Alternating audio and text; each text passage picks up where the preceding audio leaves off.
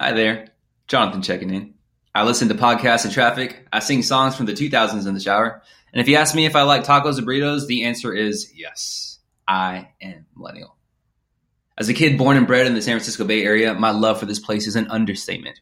Out here in the Bay, we've got it all. From bustling Berkeley with its counterculture roots, to the town known as Oakland, to the city, San Francisco. The Bay Area is a hard place to leave. Last night, I had an errand in what we call the mission. Hop on a BART train in the direction of SFO and cruise along down until you hear 16th and Mission. 16th and Mission SFO bound train. That's where the mission starts.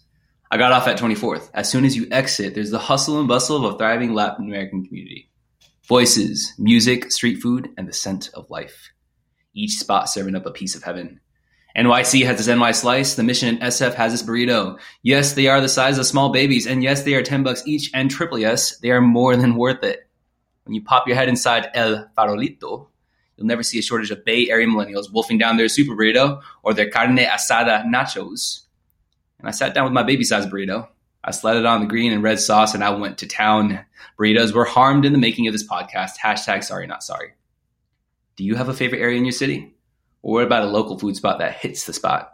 Let's get out there and take it all in. Hope to hear from you soon.